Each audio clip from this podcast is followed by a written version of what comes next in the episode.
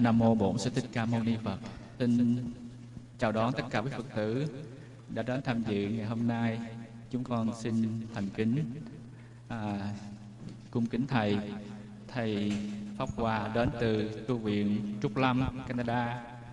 À, thỉnh thầy rất là khó. Ban tổ chức đã tổ chức một năm trời thì thầy mới có một cái schedule mới qua đây được. Thành ra thầy đến với chúng ta là một cái nhân duyên rất là lớn à, ban tổ chức không ngờ ngày hôm nay chúng ta đến tham dự rất đông đảo như thế này ngoài cái sự tưởng tượng. Thành ra có những sơ sót mong quý phật tử ờ, à, quan hỷ thông cảm cho ban tổ chức. Tại vì có một số phật tử rất đông còn đang đứng ở ngoài hội trường không có vô được. Mặc dù mình muốn vô nhưng mà cái luật ở đây họ cho chỉ có 300 người trong hội trường thôi. Nếu mà quá đó thì cái sở ờ, uh, cứu quả đó fire department họ sẽ phạt mình. Thành ra mình nằm trong tình trạng cũng khó. À, mong thầy quan hỷ cho thầy rất là buồn là một số phật tử tới mà không tới nghe pháp được. Thì ban tổ chức chúng tôi sẽ cố gắng lần tới sẽ tìm một địa điểm có thể rộng hơn. À, để chúng ta tránh tình trạng như ngày hôm nay. Vì đây là lần đầu tiên chúng ta tổ chức à, với sự thương mến của thầy pháp hòa đến từ canada từ viện trúc lâm. À, chúng con xin à, thành kính cung đón thầy và xin giới thiệu với quý phật tử à, thầy pháp hòa đã đến chúng ta ngày hôm nay. Mong quý phật tử chúng ta đồng quan hỷ.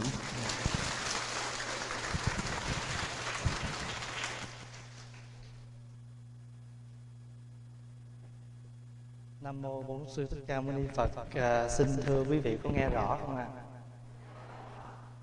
Rồi bây giờ xin mời đại chúng chúng ta cùng chắp tay niệm danh hiệu Đức Bổn sư Thích Ca Mâu Ni ba lần. Và sau đó xin mời đại chúng niệm danh hiệu Đức Bồ Tát Đại Bi Quan Thế Âm để chúng ta cùng mà hướng tâm về những nạn nhân ở Miến Điện, ở Hồng Kông, à, xin lỗi ở Trung Quốc và các nơi có những cái uh, tai nạn thiên tai. Và chúng ta được uh, cơ hội ngồi đây trong giờ phút này à, ấm áp đạo tình. Và chúng ta luôn nghĩ đến những người à, thiếu cái may mắn còn sống trong những cảnh lầm than. Và cái sức mạnh tâm linh của đại chúng trong giờ phút này là một cái sức mạnh vô biên. Chúng ta chuyển gửi năng lượng bình an hạnh phúc đến cho những người đó. Và kính mong đại chúng đem hết à, tâm thành của mình trong giờ phút này để chúng ta cầu nguyện cho các vị trước khi chúng ta bắt đầu buổi sinh hoạt Phật pháp chiều hôm nay. hay Di Đà Phật. Nam mô Bổn Sư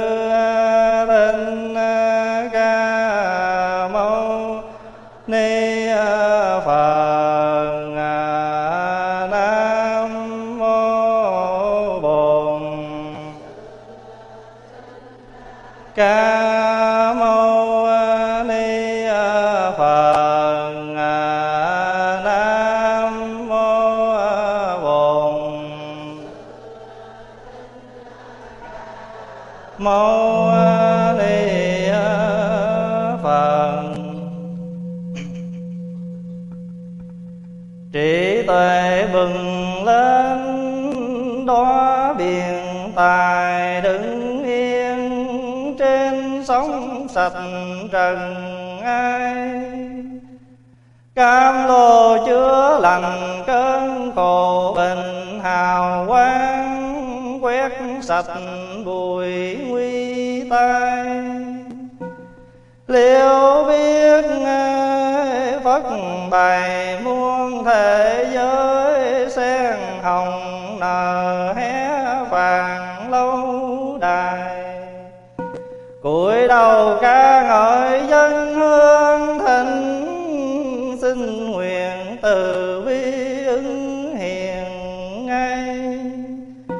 nam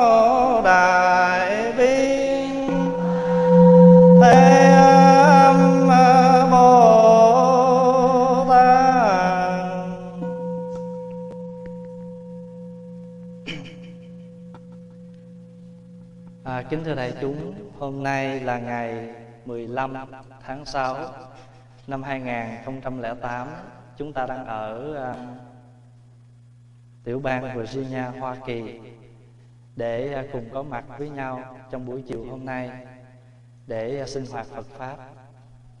Quý vị hôm nay có khỏe không? Happy Father's Day. Vậy em không chịu vỗ tay.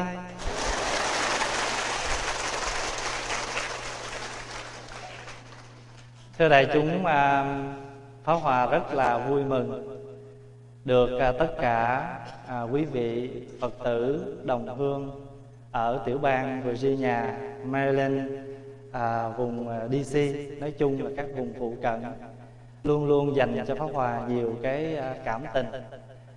Và ừ, kể từ khi những bài chia sẻ Phật pháp được truyền qua đến tiểu bang này mà Pháp Hòa hay nói đùa là thuyết pháp chợ đen. Và được uh, lan truyền tới đây đó thì uh, rất nhiều Phật tử ở uh, tiểu bang này gọi qua Canada để uh, thăm hỏi cũng như là để uh, uh, học uh, hỏi thêm về Phật pháp. Và rất nhiều lần quý vị có ý muốn uh, uh, mời Pháp Hòa qua đây để gặp gỡ và sinh hoạt với quý vị. Nhưng vì uh, uh, hoàn cảnh uh, con đông nhà nhiều việc cho nên là hôm nay mới được đến đây. Và lời đầu tiên Pháp Hòa xin được à, thành kính à, chào mừng chào đón tất cả quý vị. Và rất cảm ơn quý vị đã có lòng đến đây à, thăm. Và để cùng sinh hoạt với nhau trong buổi chiều hôm nay và xin chúc quý vị có một buổi chiều thật đầy niềm vui và an lạc trong à, giáo pháp của Đức Thế Tôn.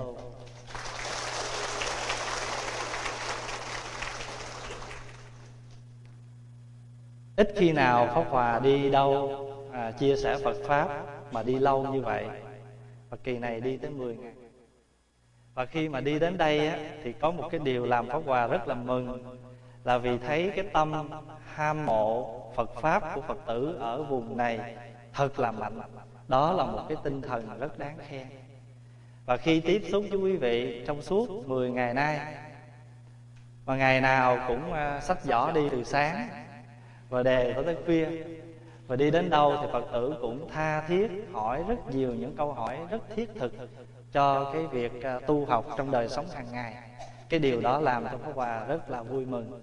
Và đó là một cái điều mà pháp hòa xin muốn được tán dương tinh thần học hỏi phật pháp của toàn thể quý vị ở đây. Yeah. Mà khi mà đến đây thì pháp hòa nghĩ phật tử ở đây chắc hay đi ăn phở có phải không? Tại nghe ở đây hình như có phở hót biết tại sao nó lại biết đi ăn phở không? Tại phật tử ở đây biết vắt chanh quá. Nghĩa là gặp giờ nào vắt giờ đó. À, ngày hôm qua rất là vui thật là một ngày tròn đầy.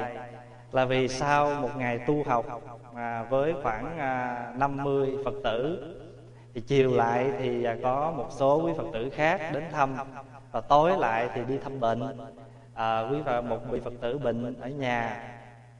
Sáng hôm nay 7 giờ rưỡi sáng thì lại được gặp một số phật tử khác để đàm luận Phật pháp. Rồi sau đó phải đi thẳng qua bên à, DC đến bệnh viện đại học để thăm một vị Phật tử bệnh ở nhà thương. Rồi sau đó thì à, đến đây để gặp tất cả quý vị. Và mặc dù à, quý vị biết vắt chanh tức là biết uh, tận dụng hết cái thời gian uh, gặp gỡ để uh, học hỏi với nhau Phật pháp. Thì tại pháp hòa là chanh thì quý vị phải bắt thôi. thành thử ra xin ca ngợi cái tinh thần biết bắt chanh của phật tử.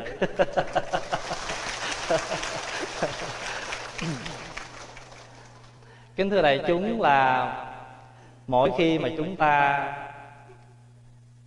đến với nhau trong cuộc sống hàng ngày á thì chúng thường chúng ta phải học cái hạnh là đến với nhau như một đóa hoa. Tại vì tất cả chúng ta theo lời của phật dạy thì ai cũng là một đóa hoa. Và mình phải nguyện làm sao mình đến với nhau như một đóa hoa.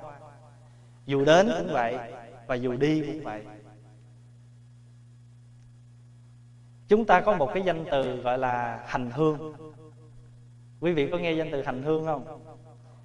Cái chữ hành hương á nó không hẳn chỉ để dành riêng cho đạo phật. Vì bên thiên chúa cũng có hành hương. Nhưng mà ngày xưa hành hương theo phật á, theo trong nhà chùa đó là thắp một cái hương lên. Rồi mình đi xung quanh cây hương đó gọi là lấy cái thi hương làm cái thời điểm. Thí dụ như là mình đi một tiếng đồng hồ thì ngày xưa không có giờ cho nên là thắp một cây hương rồi đi thiền xung quanh cây hương đó tàn một cây hương là coi như mình xong một thời hành hương. Rồi hành hương còn có nghĩa là chúng ta đi nhiễu xung quanh một cái tháp của chư tổ hay là tháp thờ xá lợi phật. Ngày nay danh từ hành hương à, được à, rộng ra và được rất nhiều người hiểu là đi chùa. Hành hương nghĩa là tổ chức một chuyến đi thăm hết chùa này tới chùa kia là kêu hành hương. Có phải vậy không? À nhưng mà hành hương theo cái nghĩa sâu sắc là chúng ta phải làm sao mỗi ngày chúng ta làm ra những cái chất liệu hương. Hương là để tượng trưng cho mùi thơm. Chúng ta phải đến với nhau như thế nào? Chúng ta phải hành như thế nào để tỏa ra cái hương? Người đến cũng phải tỏa hương, mà người đi cũng phải tỏa hương, và người tiếp cũng phải tỏa hương.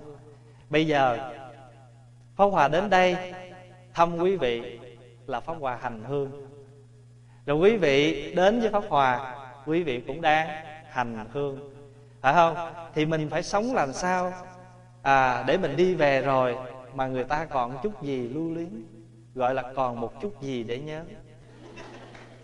Còn một chút gì để thương. Rồi quý vị cũng đến với pháp hòa như thế nào? Để rồi pháp hòa trở về bên kia rồi thì pháp hòa cũng còn một chút gì để thương, gọi là hương gây mùi nhớ.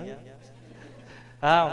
Thành thử ra cái chữ thành hương á, theo cái nghĩa thông thường mình hiểu là chúng ta đi hết chùa này tới chùa kia, thắp hương lễ phật, rồi thì gọi hành hương. Hiểu như vậy thì chúng ta chỉ hiểu một cách rất đơn giản, một cái từ rất đơn giản và chưa có thâm sâu. Khi nói tới hành hương á, thì phải nói tới ngũ phần hương khi mà chúng ta thắp hương đó, và phải nói tới hương của năm phần đó là hương giới, hương định, hương giải thoát. À hương giới, hương định, hương tuệ, hương giải thoát và hương giải thoát tri kiến. Quý vị nhớ không? Giới hương, định hương, huệ hương, giải thoát hương, giải thoát tri kiến hương. Giới hương là chúng ta ai ai cũng phải có một cái giới luật dù người chưa quy y nhưng mà cũng phải có cái giới luật trong cuộc sống hàng ngày. À rồi từ cái giới chúng ta sanh cái định. Định là cái sự bình lặng trong tâm. Còn tuệ là cái sự cái tuệ giác. À, khi mình có giữ giới thì lòng mình có định. Mà khi có định rồi thì chúng ta có tuệ. Rồi khi mà chúng ta có giới có định tuệ thì chúng ta có sự giải thoát. Giải thoát là gì? Giải thoát là sự cởi mở cởi mở ra. Cái tâm mình không có còn phiền muộn nữa. Mình muốn đi hành hương mà tâm chưa giải thoát thì cái đó đi hành hạ chứ không phải đi hành hương. Quý vị hiểu ý không? Chút xíu nữa mình nói chuyện đi hành hương nha. Hôm qua em đi chùa hương hơi cỏ còn mờ hơi sương. Ừ. như vậy thì mình hiểu cái chữ hành hương cho nó sâu sắc một chút á, là chúng ta phải hành hương, là chúng ta phải thực hiện năm cái điều này. Để khi chúng ta gặp với nhau, chúng ta cũng tỏ ra được một trong năm thứ hương này. Hương giới, hương định, hương tuệ, hương giải thoát và hương giải thoát tri kiến. Giải thoát tri kiến là sao? Tri kiến tức là những cái thấy biết của mình. Nhưng mà chưa chắc cái thấy biết của mình là cái hoàn hảo, cái tuyệt vời cho nên chúng ta phải làm sao giải thoát nó? Giải thoát đây không có nghĩa là không học gì hết. Hồi đầu là mình có tri kiến rồi, phải không? Giải thoát hương. Và chúng ta cần phải giải thoát cái tri kiến. Để cho chúng ta làm gì? Để chúng ta có thể tới gần với nhau được. Còn nếu mà chúng ta cứ khư khư khư khư cái của mình mình cứ ôm ấp cái của mình, thì mình chưa thể nào mình giải thoát tri kiến được.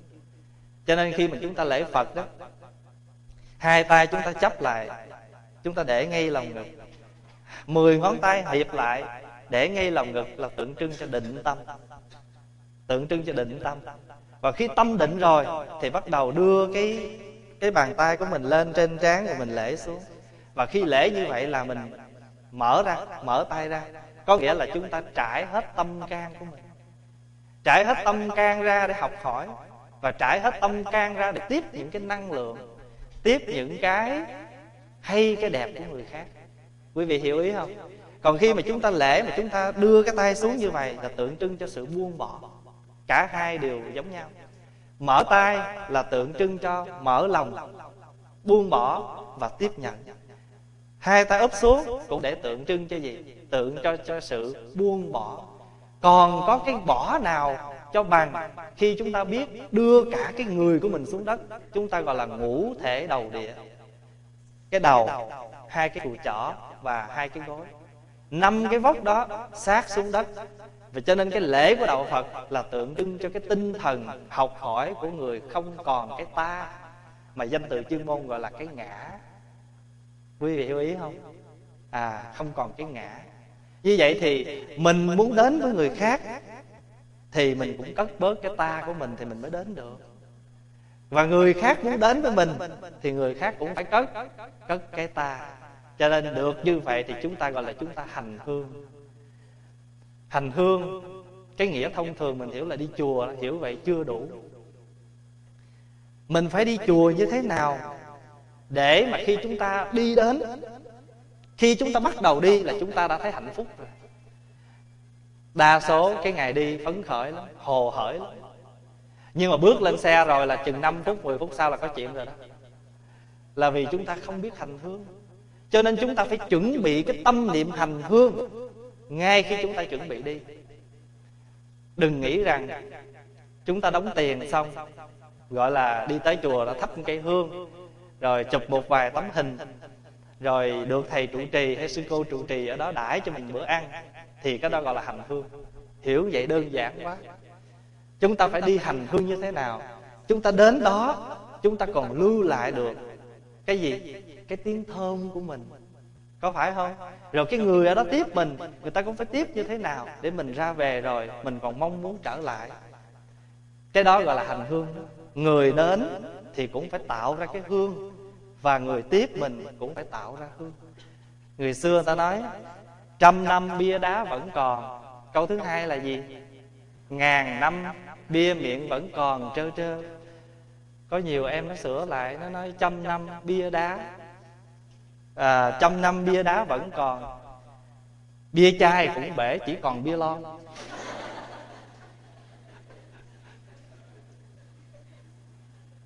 Tại vì bia lon là bảo đảm không có bể. Như vậy thì pháp hòa cũng muốn nói với đại chúng một chút xíu về vấn đề hành hương khi mà chúng ta đi hành hương á, chúng ta phải hành hương như thế nào? Để cho nó trọn vẹn cái công đức. Khi chúng ta đến chùa, không phải tổ chức một chuyến đi mới gọi là hành hương. Chúng ta đi một mình tới chùa thắp cây hương hay lễ phật bình thường cũng là hành hương. Chúng ta đến nhà của một người bạn cũng là hành hương.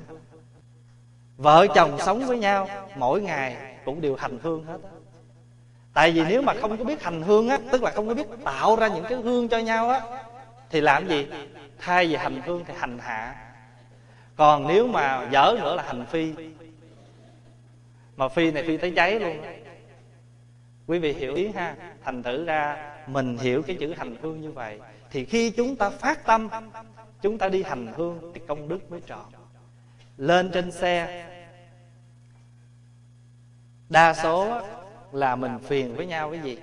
Phiền với nhau cái chỗ ngồi. Phiền nhau từng cái chai nước. Phiền nhau từng cái chuyện uh, uh, gần gũi. Thí dụ mà đi mà lâu chút mà ngủ gần chút hay là đi tới chùa thì nhiều khi nhà vệ sinh cũng đâu có đủ. Mà nội cái chuyện mà chờ đợi nhau rồi này kia kia nọ. Lúc đi thì hồ hởi phấn khởi lắm mà lúc về thì sao? Buồn bã bực tức. Rồi nó nhất định tôi không thành phương nữa cái này tôi không phải hành hương, tôi đi hành hạ. Không? Thành thử ra đó. Bây giờ, hành hương không chỉ hẳn đi chùa mới đi một cái chuyến đi cũng gọi là hành hương, mà chúng ta sống trong đời sống hàng ngày với nhau. Chúng ta cũng đều là những người hành hương. Mà chúng ta phải là những người biết hành hương. Trong kinh đó đức phật có dạy, một người mà biết sống biết làm đẹp cho nhau. Cũng giống như là một con voi quý, có năm cái điều kiện. Điều kiện thứ nhất của con voi đó là biết nghe cái, biết nghe nghe cái gì, nghe cái tiếng điều khiển của cái người điều khiển đó. Điều thứ hai của một con voi quý là biết giết, tức là con voi đó, nó biết giết những con ngựa, những cái người đối địch với nó. Thứ ba là phải phòng hộ nó phòng hộ cái ngà của nó, con mắt của nó, thân thể của nó, cũng như người ngồi trên lưng của nó. Thứ tư là con voi biết kham nhẫn. Kham nhẫn có nghĩa là biết biết chịu đựng những lần tên mũi đạn. Và thứ năm là con voi biết đi đến. Đó là năm cái điều kiện của một con voi quý của một ông vua. Thì đức phật cũng nói, một người đệ tử cũng cài đầy đủ năm cái điều này. Thứ nhất là biết nghe nghe đó, là một trong những cái hạnh tu của một vị bồ tát. Và vị bồ tát này tên là quán thế âm. Quý vị nhớ không? Quán là quán xét, thế là thế gian, âm là âm thanh. Quán thế âm nghĩa là tìm tòi cái tiếng kêu cứu của những người xung quanh để mà có mặt, để mà độ hộ cho họ. Ở trong tinh thần của một người phật tử.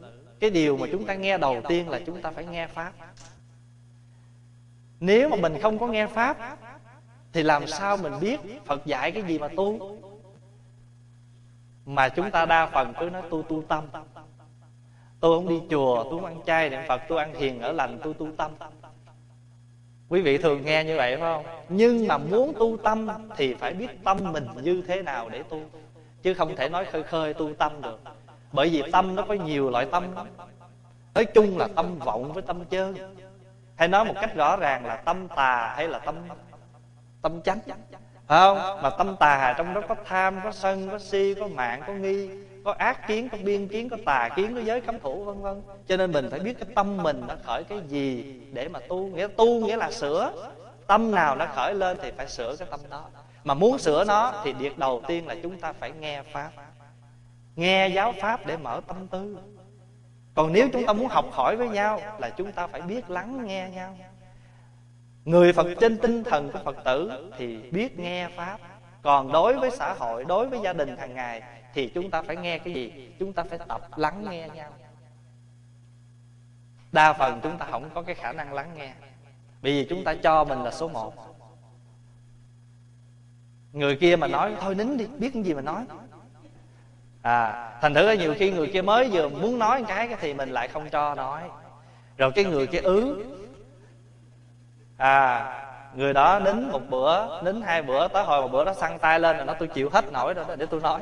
Phải không? Mà khi mà nó, cái cái nói mà với cái bực tức thì sao ta chịu nổi? Rồi cái lúc đó mình nói trời sao lúc này dữ vậy? Thì bảo mới đáp lại nó tội ai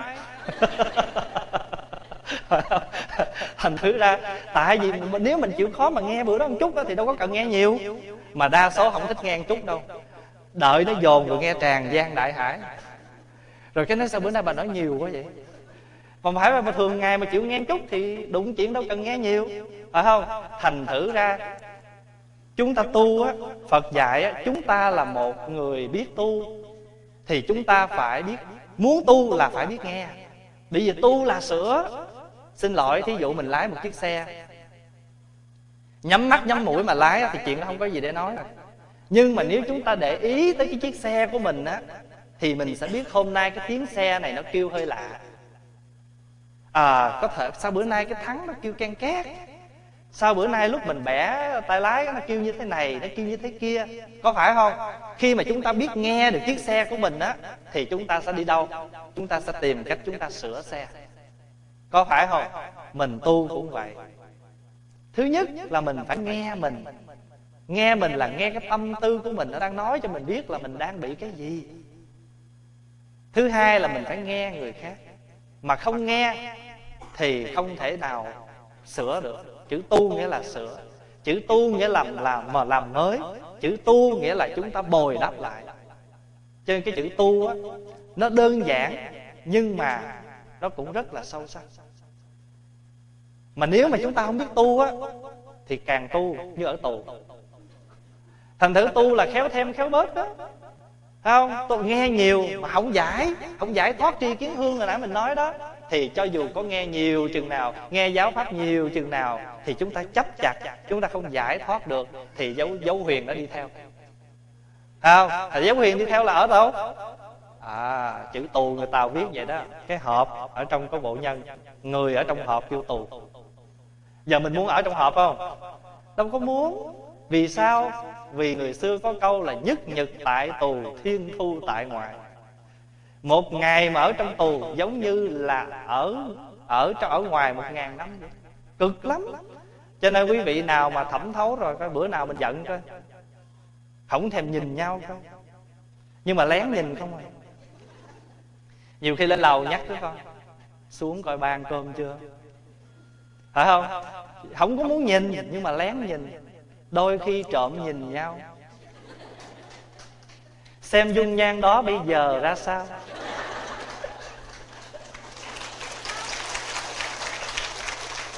Từ lúc đó mới phát hiện một điều là kể từ khi vắng anh, em như tấm vải lụa đào.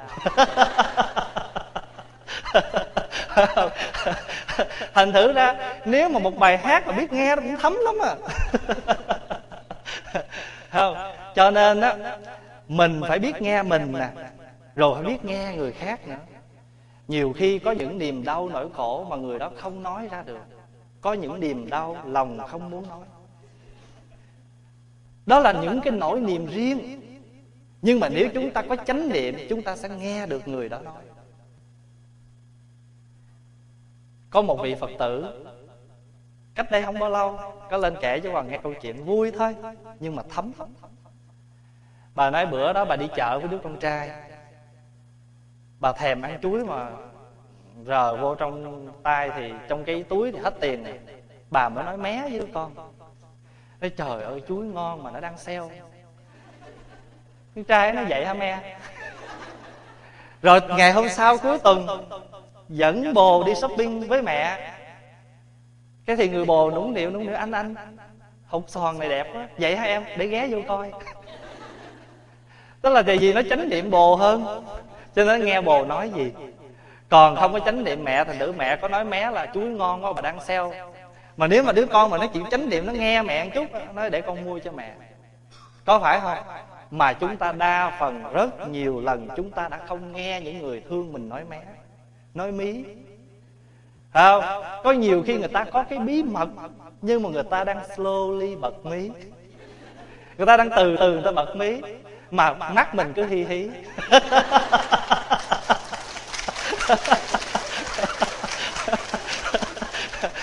Mà nếu có nghe nghe tí tí thôi. Mà đợi tới người kia mà lên giường á, mà rù rì cái, mình làm gì? Nói thôi ngủ đi, đừng có rù rì nữa khổ không? Thành thử ra người muốn nói mà người không chịu nghe. Là thành thử ra rốt cuộc cái người đó phải học thuộc cái bài có những niềm riêng. Giờ mình một cái người biết hành hương với nhau Biết làm đẹp cho nhau, biết thương nhau Là chúng ta phải làm gì? Phải biết nghe. Người kia có nói gì Nói đúng, nói phải, nói sai gì Cứ nghe. Nhiều khi á Mình cho mình biết Nhưng mà mình ngồi mình nghe hồi á Mình mới phát giác ra là Cái biết của mình nó còn hạn hẹp quá. Nhờ nó nói thêm cái này Mình có thêm đề tài. Ở trong đạo á, có một cái sinh hoạt. Cái đó sinh hoạt gọi là pháp đàm. Pháp đàm là sao? Lâu lâu ngồi lại với nhau. Chia sẻ những kinh nghiệm tu học với nhau. Cho nên thường thường á mấy người tây phương á họ ngồi lại với nhau họ đưa ra những cái đề tài để mà bàn thảo. Ít khi nào pháp hòa trả lời lắm. Pháp hòa nói rằng cái đề tài này rất là cần cần thiết. Thôi bây giờ xin mời tất cả các vị ngồi đây chia sẻ thì người nói cái này, người nói kia chợ mình ngồi mình nghe, không, mình học rất nhiều. Hồi nãy nếu mình trả lời là mình chỉ trả lời trong cái khuôn biết của mình thôi. Mà bây giờ mình ngồi mình nghe, mình biết rất nhiều việc, biết rất nhiều cái hay. Cho nên gọi là gì? Thiên ngoại hữu thiên. Ngoài trời còn có trời. Cao nhân tất hữu, cao nhân trị. Cái biết của mình chưa chắc là mình biết hết.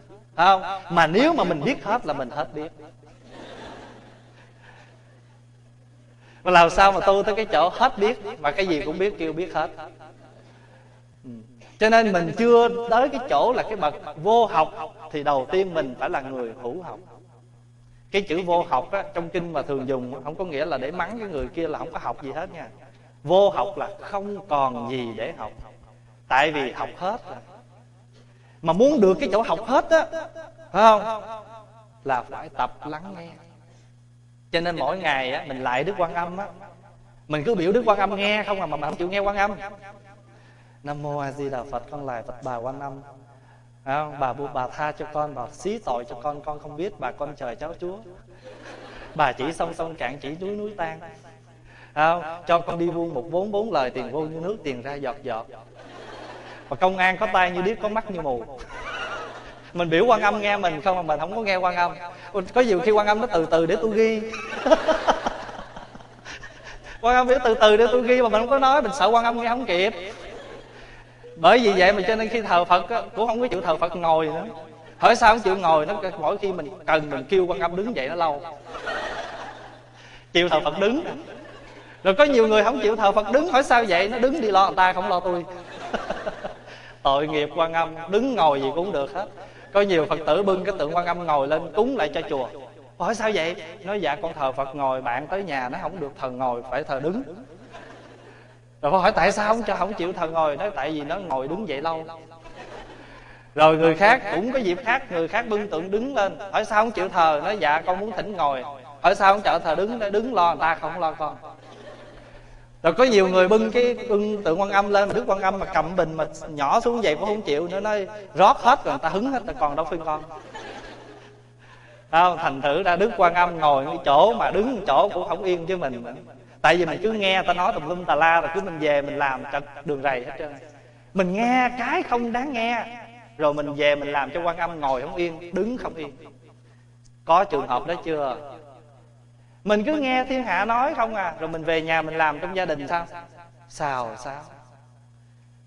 Mình là phật tử mà không có chịu nghe tâm mình không có chịu nghe đồng đạo với mình không có chịu nghe thầy mà cứ đi nghe người ta nói này nói kia rồi về làm khổ ông thầy. À không cũng giống như quan âm mà ngồi chỗ không yên mà mình cứ nghe người ta nói. Ngài đâu có biểu là mình, mình có nhiều khi hỏi thầy ơi giờ thờ phật nào tốt? Thầy nó thôi thờ phật nằm ngồi không chịu đứng không chịu thôi nằm chứ biết gì không thành thử ra việc đầu tiên là mình phải biết lắng nghe mà nghe cái gì? Nghe cái điều cần phải nghe. Đó là nghe giáo pháp.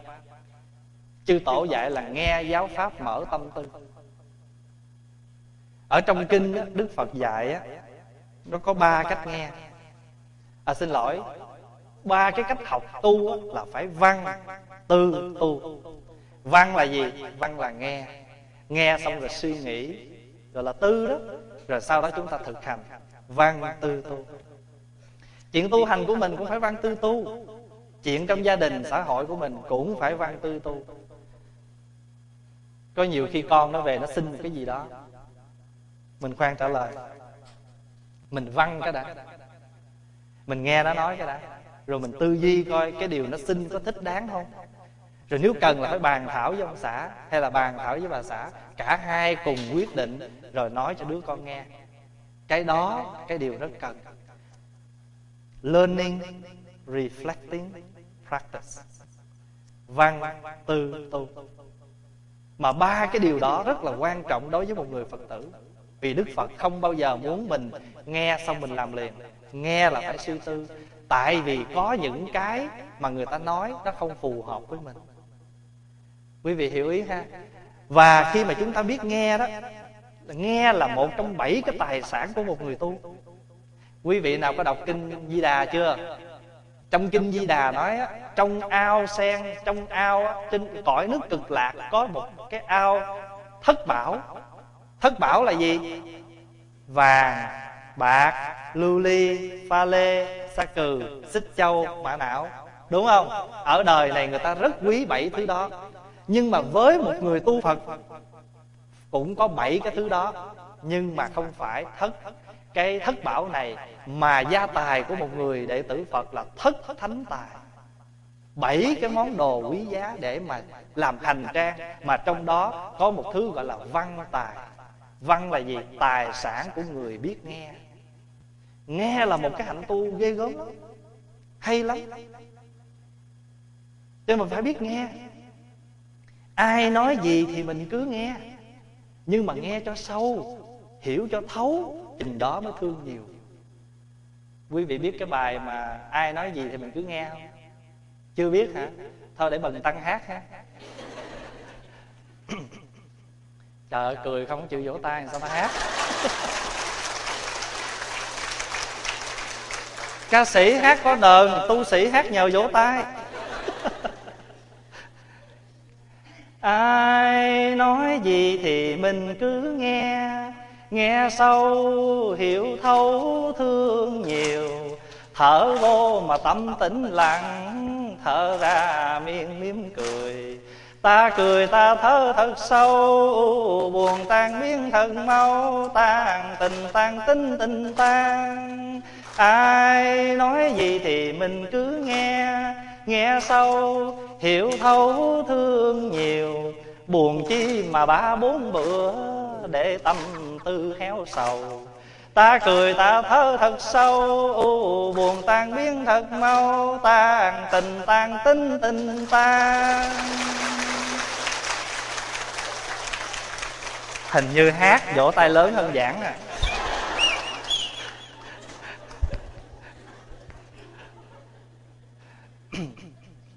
bây giờ mình biết được. thật ra cái nghe ngồi nói cả ngày cũng nghe được như thường.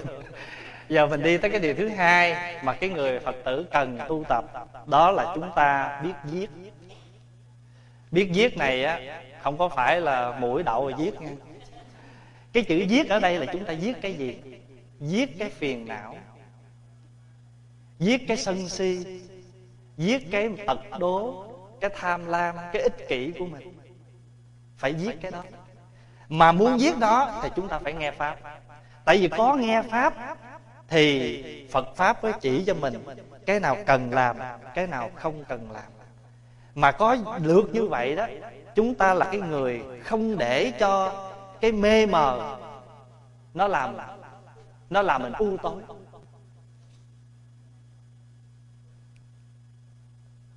Ngày xưa có một câu chuyện là có một con cọp nó dữ lắm và nó có thể nó làm hại người.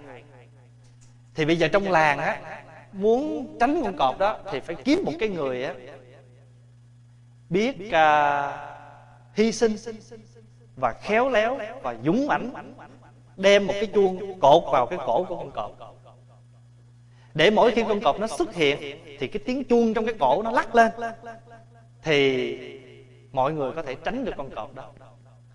Thì cuối cùng đã kiếm được một người cột cái con cọp, cột cái cái chuông đó vào con cọp. Thì cái câu chuyện đó nó trở thành ra một câu thiền ngữ là mở linh, cột linh. Tức là mở linh là sao? Mở linh là cái người nào cột nó thì phải là cái người đó mở đó.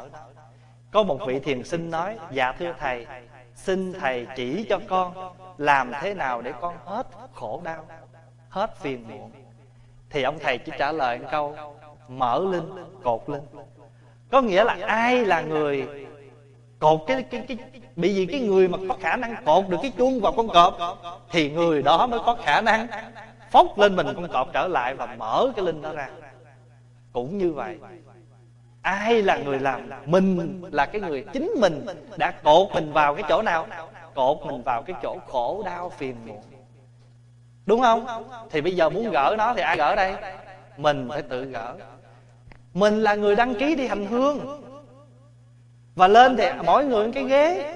Nhưng mà nếu ai cũng muốn dành trước hết thì ai ngồi dành sao? cho nên phải có người ngồi trước thì có người phải hy sinh ngồi sau. Mà mình buồn á thì mình ráng chịu à. Vì ghế nó chỉ nhiêu đó thôi à. Có phải không? Giống như pháp hòa hay nói với quý phật tử cái ngôi chùa là cái ngôi nhà tâm linh của mình. mình. Đến chùa gặp việc thì làm. đúng bữa ăn mình vào ăn. đừng có ngại ngùng. còn nếu mà chúng ta vào mà chúng ta ăn mà người này nhìn người kia liếc đó lỗ lã người ta chịu mình cứ là người thông dong bị gì chùa là ngôi nhà chung phật tử đến chùa, trở về mái ấm gia đình, tâm linh. Cho nên quý vị đừng có ngại. Coi nghèo vậy chứ, ăn hoài không hết gạo, cho nên cái gì free kêu đồ chùa. Không, đi xe mà không trả tiền kêu xe chùa. Làm cái gì không cần trả tiền kêu đồ chùa. Cho nên chùa nghèo lắm, nhưng mà cũng rất giàu là tại cái gì không cần trả tiền thì kêu đồ chùa và cái chữ giàu nghèo ở đây không phải định lượng ở trên cái vấn đề tiền với bạc. Mà chúng ta giàu cái gì? Giàu cái tình cái nghĩa. mà chúng ta rộng cái lòng. cho nên ngày xưa trong kinh tại sao nhà của ông duy ma cật chỉ có một thước một trượng đó một trượng tức là bề ngang một thước bị coi như là cái người trượng vậy đó. cho nên cái ông trụ trì ở trong chùa đó gọi là phương trượng quý vị nào coi phim tàu biết chữ phương trượng không phương trượng là gì? Phương là phương hướng, đông, tây, nam, bắc. Trượng là một trượng bốn hướng trượng ý muốn nói cái chỗ ở của ông trụ trì khiêm cung lắm, con trượng thôi, cho nên kêu phương trượng giờ tâm mình á, chính vì phương trượng nhưng mà tâm đại lượng cho nên làm trụ trì. Trụ trì là gì? Trụ như lai gia, trì như lai tạng. Trụ là cái cột, trụ là gồng gánh, là chịu, là duy trì. Cho nên vị trụ trì về mặt đời sống, rất đơn sơ, nhưng mà tâm lượng thì rộng lớn cho nên mới nhiếp chúng được. Mình là một người chồng cũng vậy, cũng đang là một phương trưởng, gói ghém sống chung với nhau. Nhưng mà lòng của mình rộng mở, cho nên sống hạnh phúc. Cho nên đó cái người nào mà khổ thì mình, tại sao mình khổ? Mình phải tự tự mở cái đó ra. Ai là người cột linh thì người đó phải là người mở cái linh. Cho nên cụ nguyễn du mới nói đó vậy nên những chốn thông dong ở không yên ổn ngồi không vững vàng. ma đưa lối quỷ dẫn đường lại tìm những chốn đoạn trường mà đi. không cái chỗ mình ở trong cảnh giải thoát mà mình sanh ràng buộc. Chùa là cái chỗ giải thoát mà mình vô mình sanh đủ thứ phiền muộn hết. Đó là mình khổ ở nơi chính mình. Cho nên cái người học phật biết nghe để làm gì? Để biết giết phiền não cho nên đó tụng kinh rất cần. Ngày hôm qua ngày tu học cũng nhắc quý phật tử mỗi ngày phải để tâm vào cái chuyện hành trì. Nếu mình chưa có à, thời giờ nhiều chưa đọc kinh nhiều được thì chúng ta cần sắp xếp tụng thời kinh ngắn mỗi ngày. Tại vì mỗi một lời kinh nó rót vào trong tâm của mình thì nó trở thành ra cái cam lộ. Nó giúp cho mình giết được những niềm đau buồn khổ của mình. Thí dụ như giờ mình không có muốn nhìn cái người đó. Trong kinh liền có cái câu, có ngày không nói với nhau, cũng không muốn nhìn thấy mặt, gây nên nội kết dài lâu. Đúng tâm trạng không? Đúng tâm trạng thì lời kinh nó xuất hiện lên, nó giúp cho mình. Ngoài tham lam, sân hận ngập trời, nhưng mà chỉ cần phá si mê, trí tuệ tuyệt vời, con nhớ đức di đà lạc quốc.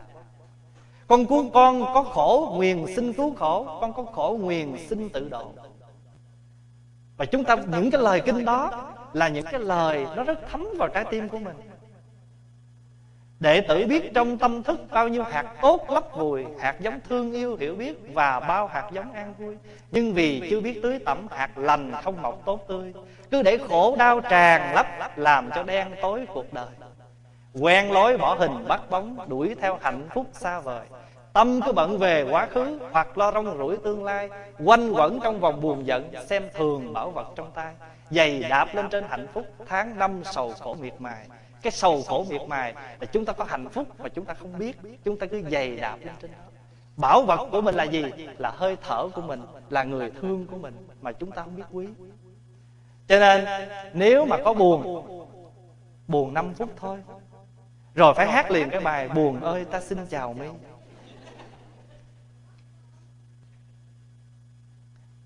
Điều thứ hai là mình phải biết viết.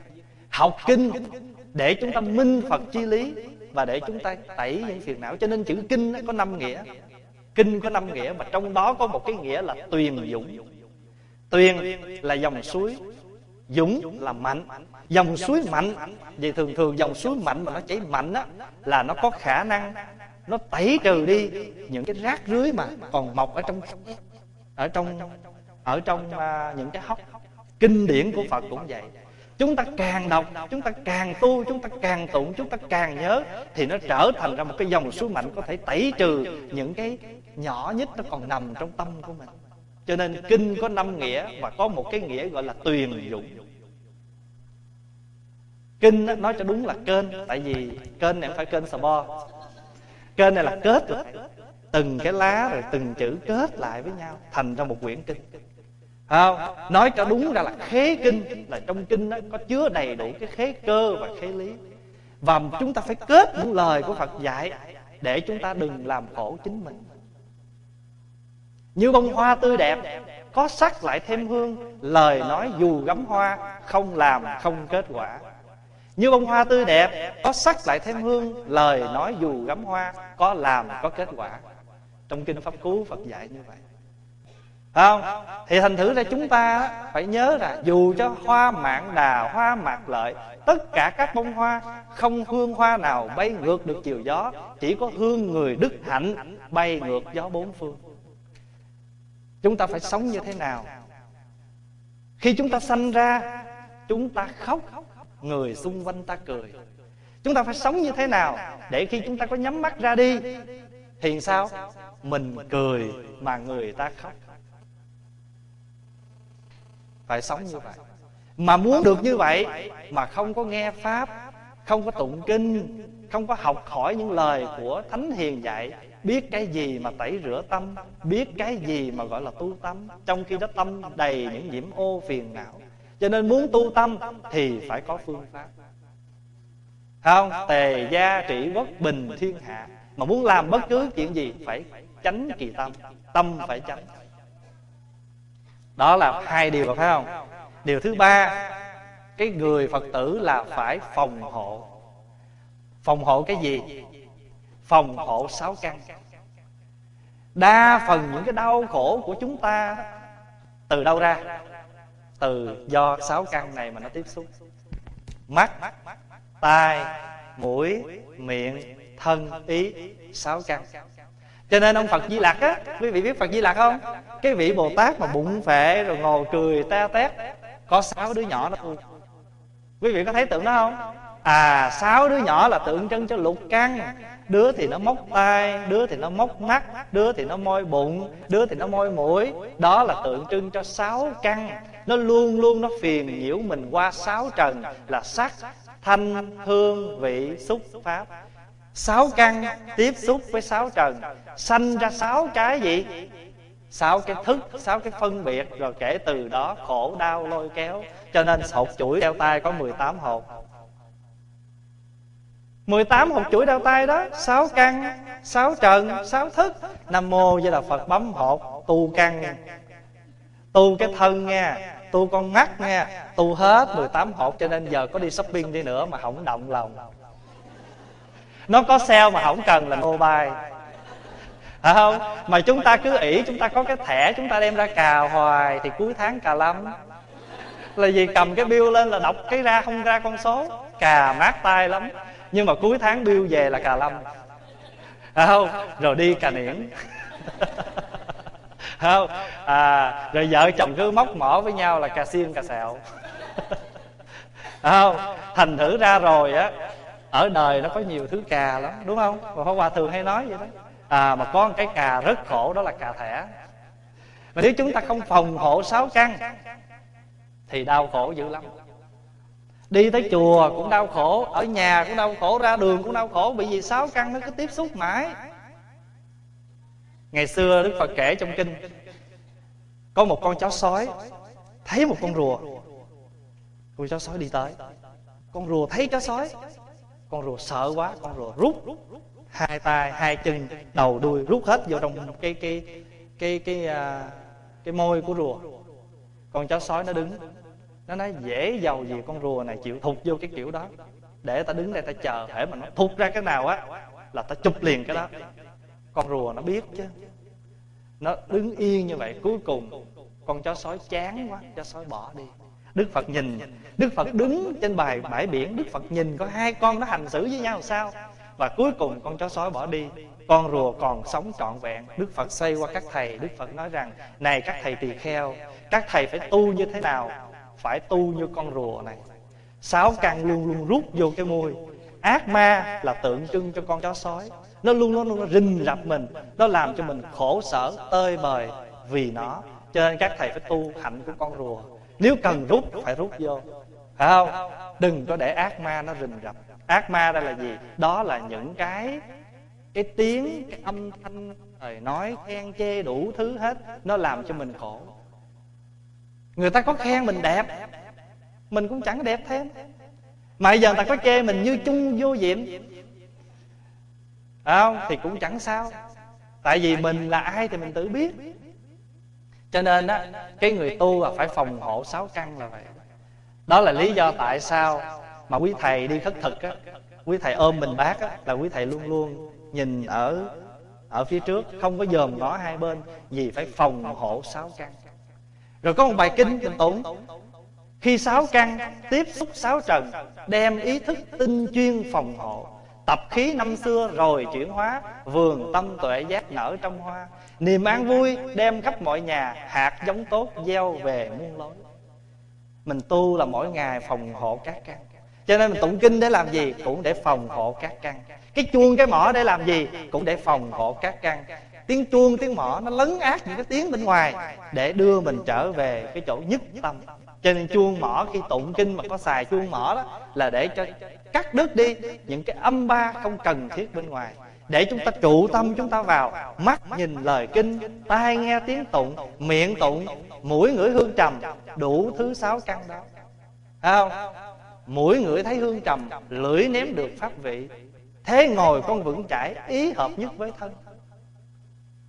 Nếu không có thế tôn, nếu không có diệu pháp, nếu không có tăng đoàn, làm sao con may mắn được pháp lạc hôm nay? Cho nên cái mà chúng ta tu hành mà nó dễ là bởi vì chúng ta gì? Mũi ngửi hương trầm, lưỡi ném pháp không? Tai nghe tiếng kinh. Cho nên cái người mà biết nghe, biết phòng hộ thì tự nhiên người đó có bình an hơn. Cho ai nói gì mình đó, đừng có nghe liền, khổ đó. Phòng hộ đi. Như thế nào? Mình phải suy tư lại, coi cái lời nói đó nó có chính đáng để cho mình nghe không? Cho dù nó là sự thật, nhưng mà nó vô can với mình. Thì mắc chi cho nó khổ? Phải không, mình phải làm sao mà vân khứ, vân lai, thiên bổn tịnh? Hoa khai, hoa lạc, thọ vô can. Mây có đến, mây có đi, lòng vẫn sáng. Tức là mây có đến, mây có đi, trời vẫn sáng. Hoa có rơi hoa có nở, liên hệ chi cây. Sống phải như vậy. Nói vậy không có nghĩa là mình gì? Cũng đành nhắm mắt, đưa tay mà xem con tạo xoay vần tới đâu. Không, chúng ta vẫn thấy, vẫn nghe, vẫn ngửi, vẫn nếm, vẫn xúc, vẫn suy tư. Nhưng chúng ta có phòng hộ. Cái gì đáng xem mới xem, cái gì đáng nghe mới nghe. Được như vậy, chúng ta mới là cái người gọi là bình an trong cõi mộng còn không thì sao? Sống say chết mộng gọi là túy sinh mộng tử. Mà ngày xưa người ta có diễn tả cái bài thơ đó.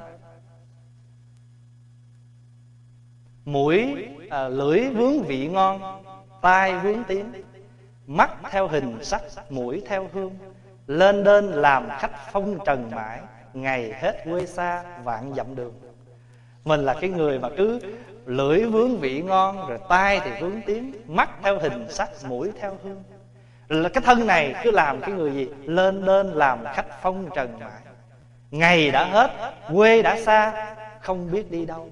Rồi mà không có phòng hộ các căn, nhìn cái này thì bực, nhìn cái kia thì giận, nghe cái nọ thì tức. Cho nên cả ngày sống trong cái gì? Sống trong cái u buồn, sống trong cái đau khổ. Rồi tới cái lúc mà thọ bệnh nằm trên giường, thì các cái khổ nó quanh truyền nó bức bách. Chừng đó, tâm lý mình hồi hoàng, tiền lộ mình mang mang, vị tri hào vạn tâm lý thì bồn chồn, bồi hồi. Phía trước thì mịt mờ, không biết đi đâu. Cho nên, mình phải phòng hộ các căn như lời của Phật dạy.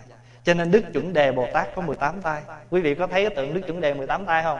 Và mỗi một cái bàn tay của Bồ Tát cầm một cái pháp khí pháp khí là gì? Là tượng trưng cho cái phương pháp chuyển hóa, sáu căn, sáu trần, sáu thức.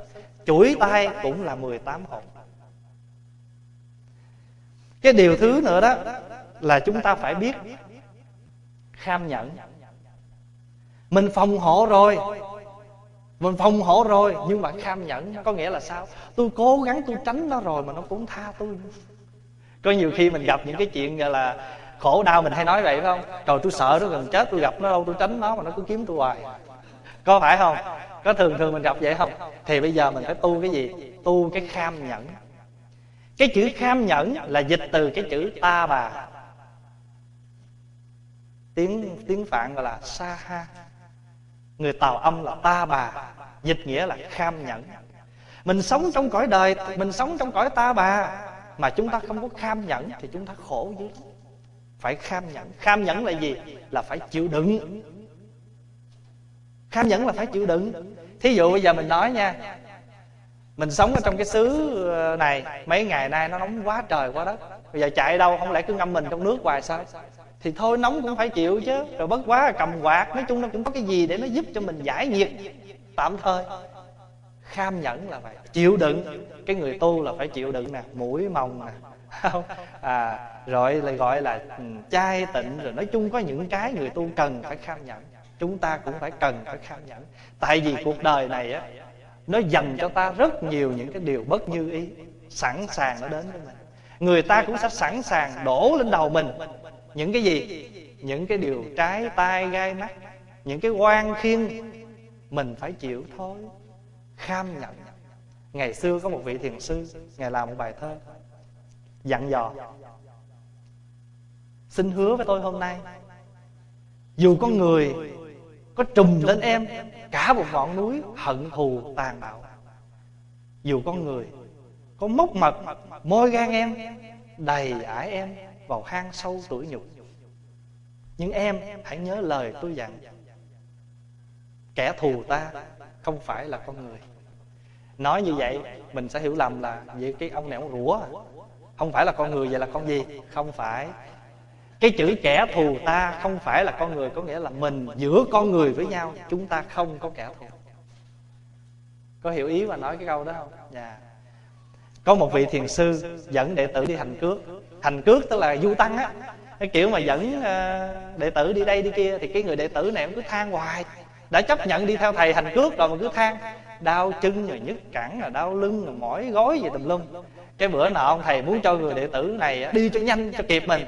Ông nhìn giáo giác không biết sao độ đó thôi, giờ nghĩ ra cách. Có cái cô hàng xóm đang đi trên đường ông lợn ôm cô đó một cái. Cái thì hàng xóm ta mới chạy ra tới nói, ông thầy phạm giới, ông thầy phạm giới. Hàng xóm đuổi nhau rượt, ông thầy dọt trước.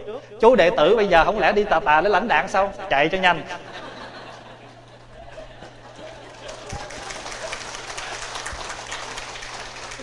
Lâu lâu mình bắt trước ông thầy ra nhưng mà ở xứ này mà bắt trước kiểu đó là nguy à. Cái đó không phải lãnh đạo mà lãnh đạn thì à, nói những cái câu chuyện đó để nói cho chúng ta biết rằng á, chúng ta phải có một cái linh hoạt để chúng ta ứng xử những khi mà cái tình thế gọi là chúng ta phải kham nhận nếu mà ở với cái mục tiêu phía trước, lòng tin phải vững thì chắc chắn vượt được. Mình tu á, mà mình không có cái kham nhẫn á, thì mình không thể nào mình vượt được những cái khó khăn. Chữ tu ở đây không nghĩa là cạo đầu mặc áo. Nói chung là tất cả chúng ta, ai sống trong cuộc đời này, chồng có thương cỡ nào, vợ có thương cỡ nào, rồi cũng có lúc cũng có những cái câu chuyện nó xảy ra là chúng ta phải kham nhẫn với nhau thôi à chứ còn nếu chúng ta không kham nhẫn mà đụng chút là chúng ta à, nhờ luật pháp giải quyết đó thì muôn đời không bao giờ tìm được việc hạnh phúc cho mình. Cho nên có nhiều đứa nó nói thầy ơi thầy thầy giúp con đi thầy làm sao thầy tìm cho con được một người chồng hay người vợ mà cho nó gọi là perfect? Nó lên nó hỏi vậy đó. May là mình không có ham đầu heo. Cái thì pháp hòa đương cái ví dụ. Thôi à, nói giờ tụi con đi à, shopping phải không? Tụi con cứ quẹo tới quẹo lui tụi con kiếm chỗ đậu xe. May mắn quá ngay cái cửa shopping nó có chỗ đậu. Lủi vô đậu ai ngờ chỗ handicap. Ở đời như đâu phải cái tốt nào chừa cho mình. Cái chỗ nào mà tốt á cái chỗ nào mà tiện quá mà không ai nhào vô đó coi chừng nghe không? Handicap. cho nên nói vậy là để chúng ta đừng có cầu toàn. Có phải không? Và chúng ta phải biết rằng ở đời này, mỗi người đều là hoa, nhưng mà mỗi người cũng là rác. Xin lỗi, nhà giàu cỡ nào cũng phải có cái thùng rác chứ. Đúng không? Nhà nghèo cũng có cái thùng rác, nhà giàu cũng có cái thùng rác. Chẳng qua khéo đậy thì nó hôi lâu. Phải không? Khéo cột, khéo đổ thì nhà nó sạch thôi, chứ nhà nào mà không có rác. Thân thể người nào mà chẳng dơ mà chúng ta đi cầu cái toàn thì quả thật chúng ta là người không có sáng. Sống ở đời, sống trong cõi này là phải kham nhẫn thôi. Đi ra đi làm là phải đụng người này chạm người kia, trừ khi nào ở nhà. Nhưng mà ở nhà thì kêu ăn cháo chứ sợ chừng đó nước cháo cũng có húp. Không, đi làm là phải gặp người này, người nọ. Vì sao? Vì có ăn chanh mới biết chanh chua, có đi chùa mới biết chùa vui mà đi chùa đâu phải ai cũng giống như ai. Đâu phải người nào vô có nam mô di đà phật đâu. Không, có nhiều người nam mô di đà lạt. Không, thành thử ra, mình đi vô tới chùa rồi, thì mình phải tự mình nhắc mình phải kham nhẫn mỗi người một kiểu. Không, cho nên đạo phật có nhiều bồ tát lắm. Trời ơi, bồ tát quá trời luôn. Không, người nào nghịch thì gọi là bồ tát nghịch người nào thuận kêu bồ tát thuận cho nên thường bất khinh bồ tát gặp ai cũng xá chào tôi không dám khinh quý ngài vì quý ngài là phật sẽ thành. Là cái nghĩa như vậy đó. Chúng ta không khinh ai hết á. Mà ai cũng là bồ tát để chúng ta học hỏi. Có một vị à, thiền sư một hôm ông ngồi ông thiền xong thì ông xả thiền thì ông nghe tiếng chuông thỉnh hay quá. Thì ông mới hỏi rằng à, ai thỉnh chuông? Thì mấy chú mới nói dạ có một chú sa di mới vào đây tu và thỉnh chuông rất hay. Thì vị thiền sư tìm tới cái vị đó, mới hỏi là con dùng cái tâm gì để thỉnh chuông? Hỏi vậy đó, hỏi con dùng tâm gì để thỉnh chuông? Thì cái người cái vị đó mới nói là dạ thưa thầy, con không dùng tâm gì hết. Vì từ nhỏ con ở dưới quê, thầy con nói với con rằng, khi con thỉnh chuông, tâm con phải chí thành. Mà thỉnh chuông khi con thỉnh chuông con đem tâm phật của con ra mà thỉnh chuông ông thầy chịu quá, ông thầy gật đầu và nhắc thêm một câu, con nhớ nha, từ nay về sau, sống trong đời luôn luôn đem cái tâm đó ra mà sống. Thỉnh chuông được cái tâm đó rồi, tốt đó, nhưng cố gắng hành xử trong đời, lấy cái tâm đó ra mà hành xử. Ý ông thầy muốn nói, mình sống với mọi người, mình đem cái tâm chân thật của mình ra mà mình sống, thì tự nhiên mọi việc nó sẽ yên thôi. Vì cái kham nhẫn không nghĩa là chúng ta phải chịu khổ, mà chúng ta sống chân thật với mọi người. Còn cái chuyện ai tốt xấu, mình không đủ để mình định, để nhân quả giải quyết. Còn mình cứ phân định người này tốt, người kia xấu, người nọ hay, người nọ dở, mình dở nào mình không hay. Cái dở của mình là cứ dòm ngó người khác. Cái xấu của mình là cứ chỉ tay người khác. Không? Cái không lành của mình là mắt nước có tăng độ, tại vì người nào mình thấy, mình cũng liếc được hết đó mà cứ liếc nhiều thì tăng độ nhiều. Không cho nên á, đến cửa chùa rồi, mời bạn mỉm cười, lặng nhìn bớt nói. Nói nhiều thì mang nghiệp nhiều. Không nói ít thì khỏi mang nghiệp.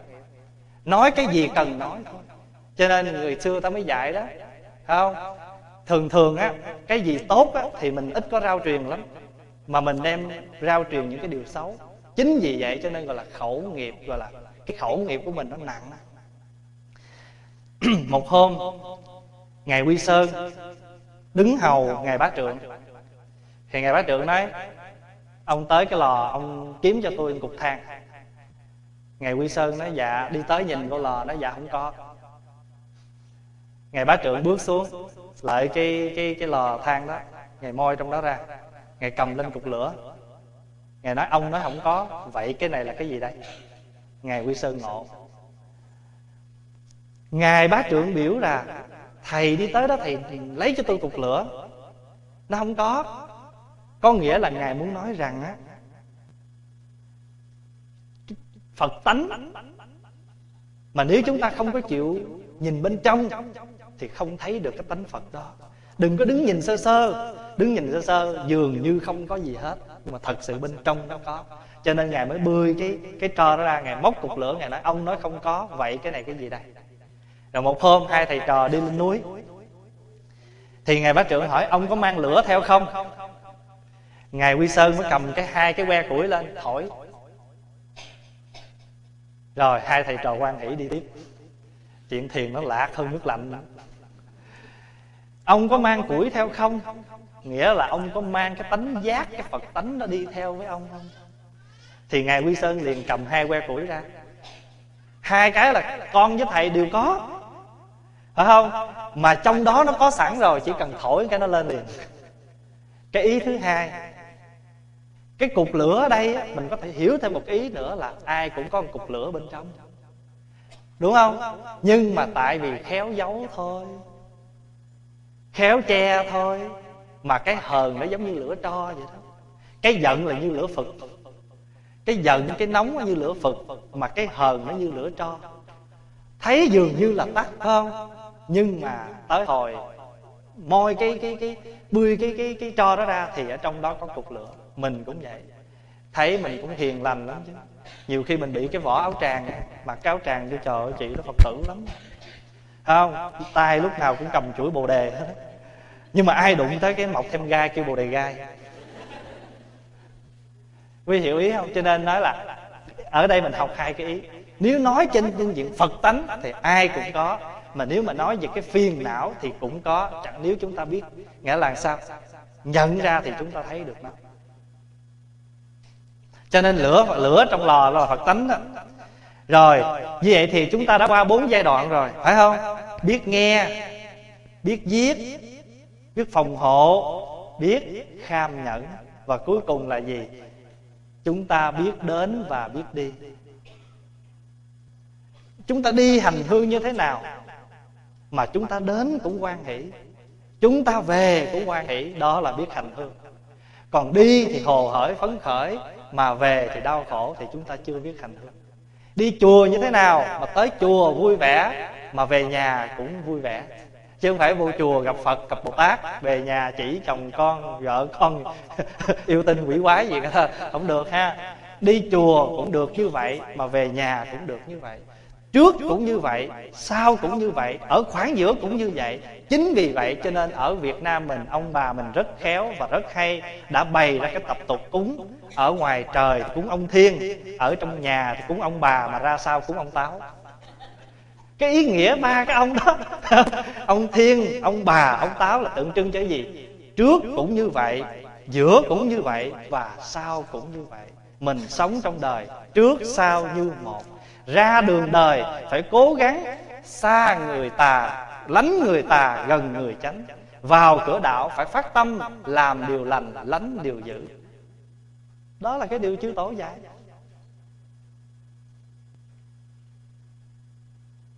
Cho nên mình đó, phải biết đến biết đi là vậy.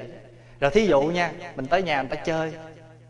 Mình nếu mà chúng ta có để tâm một chút đó, là chúng ta biết rằng lúc nào ngồi chơi lâu mà chút nào lúc nào cần rút binh lẹ. Cái người biết như vậy người ta đâu có phiền. Trời ơi ngồi gì mà tràn gian đại hải ta trăm năm bảy bình trà rồi.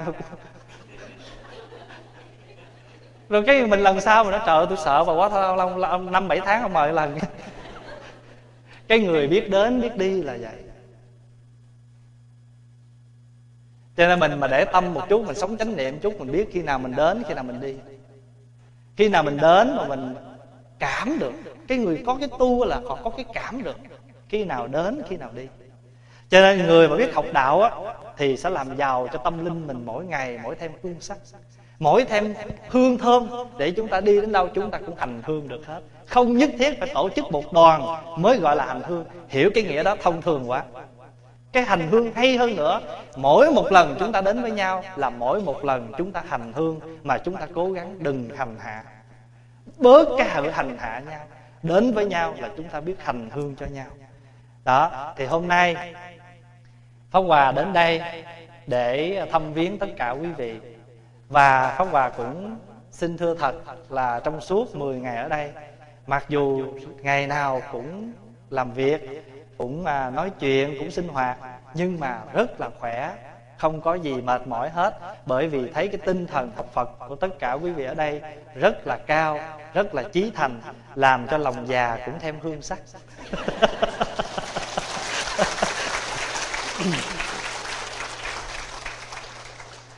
Vậy thì quý vị nhớ ba năm điều đó không? Giờ biết đi hành hương chưa? Nhớ đi hành hương ha. Sống với nhau mỗi ngày là mỗi một giờ phút chúng ta hành hương cho nhau. Vui lòng khách đến vừa lòng khách đi. À, sống làm sao mà chúng ta đi mà người khác vẫn còn có những cái tâm gọi là thương tiếc mình. Mình sống vui thì chúng ta ra đi cũng vui không có gì trở ngại. Cái đó gọi là sanh thuận tử an sống thì hòa thuận với mọi người, và khi chết thì chúng ta chết một cách bình an, mà ngài hám sơn đã dạy mình. Hồng trần bạch lãng lưỡng thương mang, nhẫn nhục nhu hòa thị diệu phan. Diệu phan là diệu phương đó. Đáo xứ tùy duyên duyên tuế nguyệt, chung thân an phận, độ thời quan. Hồng trần là tượng trưng cho cõi đời. Bạch lãng là sống hồng trần là bụi bặm. Bụi hồng, bạch lãng là sống to. Hai cái đó nó đều làm cho mình phiền não hết, khổ đau hết. Nhưng chúng ta chỉ cần có một phương thuốc là nhẫn nhục. Nhu hòa là phương thuốc diệu phương. Diệu phương là diệu phan. Đi đến đâu, mình cũng tùy duyên hết thì tăng được cái tuổi, tăng được cái ngày tháng của mình. Người ta không đuổi mình đi lẹ. Không? Đáo xứ tùy duyên duyên tuế nguyệt chung thân an phận, độ thời quan. Hết một cuộc đời này, chúng ta cũng thảnh thơ như thường. Thôi xin chúc cho đại chúng, ai ai cũng sống, biết thực hiện theo lời của phật dạy qua năm điều và phật dạy trong kinh. Biết nghe, biết viết. Biết phòng hộ, không phải quên đâu đang thử đó. Biết phòng hộ, biết kham nhẫn và biết đến đi phải không? Được như vậy thì dù đến, dù đi, tôi cũng xin tạ ơn người.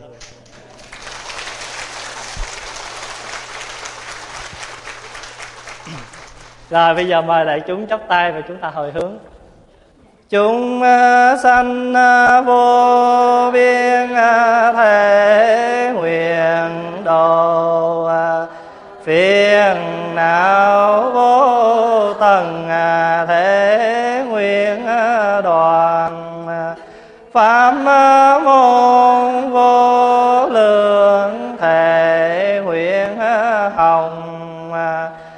phật à, đạo vô thượng thể nguyện à, thành. Trong ban à, tổ chức hôm nay à, cũng có bác Quảng Minh Tân cũng muốn lên chia sẻ một chút xíu. Và trước đó thì Pháp Hòa có gặp một Phật tử à, pháp danh là Thanh Duy. À, đạo hữu có xin phép à, cho vài phút để được lên à, chia sẻ à, một chút xíu gì à, về à, cái sự tu học của mình đó chút xíu chừng năm mười phút thôi. Đạo hữu có đây không? Dạ nếu có thì xin mời lên đây.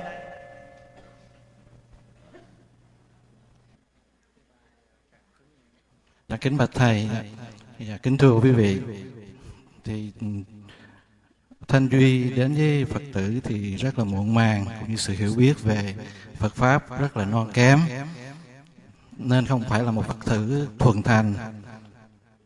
Vì vậy cho nên trong cái văn ngữ cũng như cung cách có những cái gì sai sót, kính xin Thầy cũng như các Phật tử hoan hỷ, vui lòng tha thứ. Dạ, Kính bạch Thầy Thích Pháp Hòa.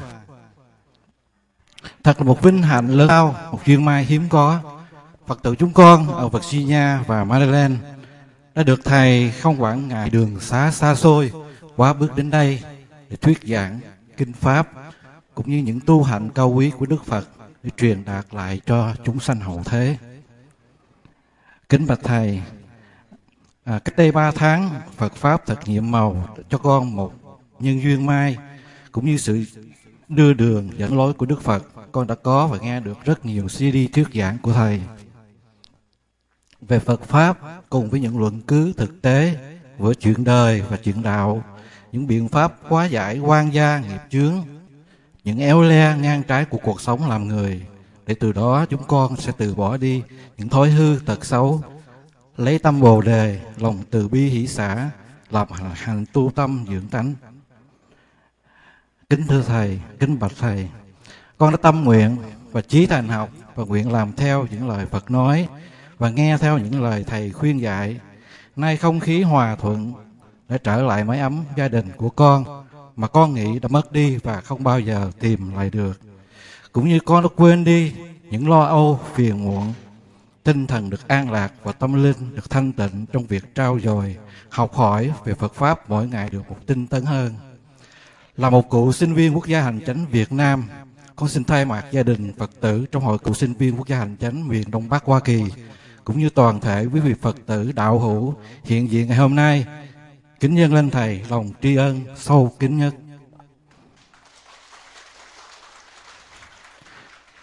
Riêng con hôm nay cũng kính dâng lên Thầy những lời cảm ơn chân thật được viết lên từ tâm huyết với tất cả sự tôn kính những công đức vô giá mà Thầy đã một đời vì đạo Pháp luôn đem niềm tin, sự an lạc cũng như hạnh phúc đến cho tất cả mọi người.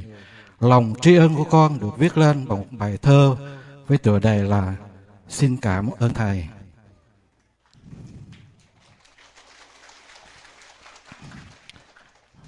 Xin cảm ơn trời đã cho Thầy giáng thế đem đức tài gia hộ chúng sanh. Xin cảm ơn Phật đã cho Thầy hạ giới, độ chúng sanh trong kiếp sống làm người. Xin cảm ơn Thầy là vườn xanh đất rộng, vui trồng đầy hoa đẹp trái ngon thơm. Xin cảm ơn Thầy là dòng sông nhỏ, đợi khác người lỡ bước giữa đường xa. Xin cảm ơn Thầy là ngọn lửa sáng ngời trong đêm tối, ấm lòng con khi đêm lạnh tuyết rơi. Xin cảm ơn Thầy là cơn gió thoảng, mát lòng người giữa, giữa trưa nắng chói chang. Xin cảm ơn Thầy là mặt trời buổi sáng, ánh bình minh soi sáng cõi lòng con. Xin cảm ơn Thầy là ánh trăng trong đêm tối, sáng soi đường, dẫn lối con đi. Xin cảm ơn Thầy là ngọn hải đăng trong cơn giông bão, hướng thuyền nhân vào bến bình an. Xin cảm ơn Thầy là chiếc phao nơi biển cả, cuối đời con trước sóng gió phong ba. Xin cảm ơn Thầy là ánh hào hoang trong đêm tối, sáng rạng ngời, tận góc biển trời cao. Xin cảm ơn Thầy đã cho con lòng tin nơi Phật Pháp, phép nhiệm màu cứu khổ chúng sanh. Xin cảm ơn Thầy đã dạy cho con mười điều tâm niệm, quyết chí thành, nhớ mãi lời khuyên. Xin cảm ơn Thầy đã cho con thân tâm an tịnh, nguyện một lòng, kiến tánh minh tâm. Xin cảm ơn Thầy đã dạy cho con điều hay lẽ phải, bớt tu tâm, tự tánh lòng lành. Xin cảm ơn Thầy đã dạy con thế nào là nhân quả. Con bằng lòng với dự chướng cu mang, nguyện báo trả, không suy tư phiền muộn. Xin cảm ơn Thầy là phu hoàng thước ngọc, để nuôi gương giáo hóa thân tâm. Nay con đã quên giận hờn hoảng trách, lấy từ bi tâm niệm suốt cuộc đời. Xin cảm ơn Thầy đã cho con niềm vui và hạnh phúc. Sau những ngày quán nguyện Phật Pháp Tăng, công đức Thầy kể sao cho xiết, những núi cao, biển rộng mênh mông. Tâm Bồ Đề từ bi hỷ xã, Thầy một đời gia hộ chúng sanh, thoát khỏi cảnh lầm than đau khổ. Kính bạch Thầy, con muốn nói nữa, con muốn nói nữa nhưng làm sao nói hết, hết những lời chân thật để tạ ơn. Lại ơn Thầy, lại ơn trên, đã cho con lại những gì con đã mất. Ôi hoa nghiệt đừng đến đời con thêm nữa, cho tâm hồn con dịu lắng những cơn đau, cho con quên đi những gì con đã nhớ, để hướng về an lạc ở ngày mai. Và sau cùng, xin cảm ơn Thầy đã cho con một lần gặp gỡ, một lại này xin bái tạ nghĩa ân sư.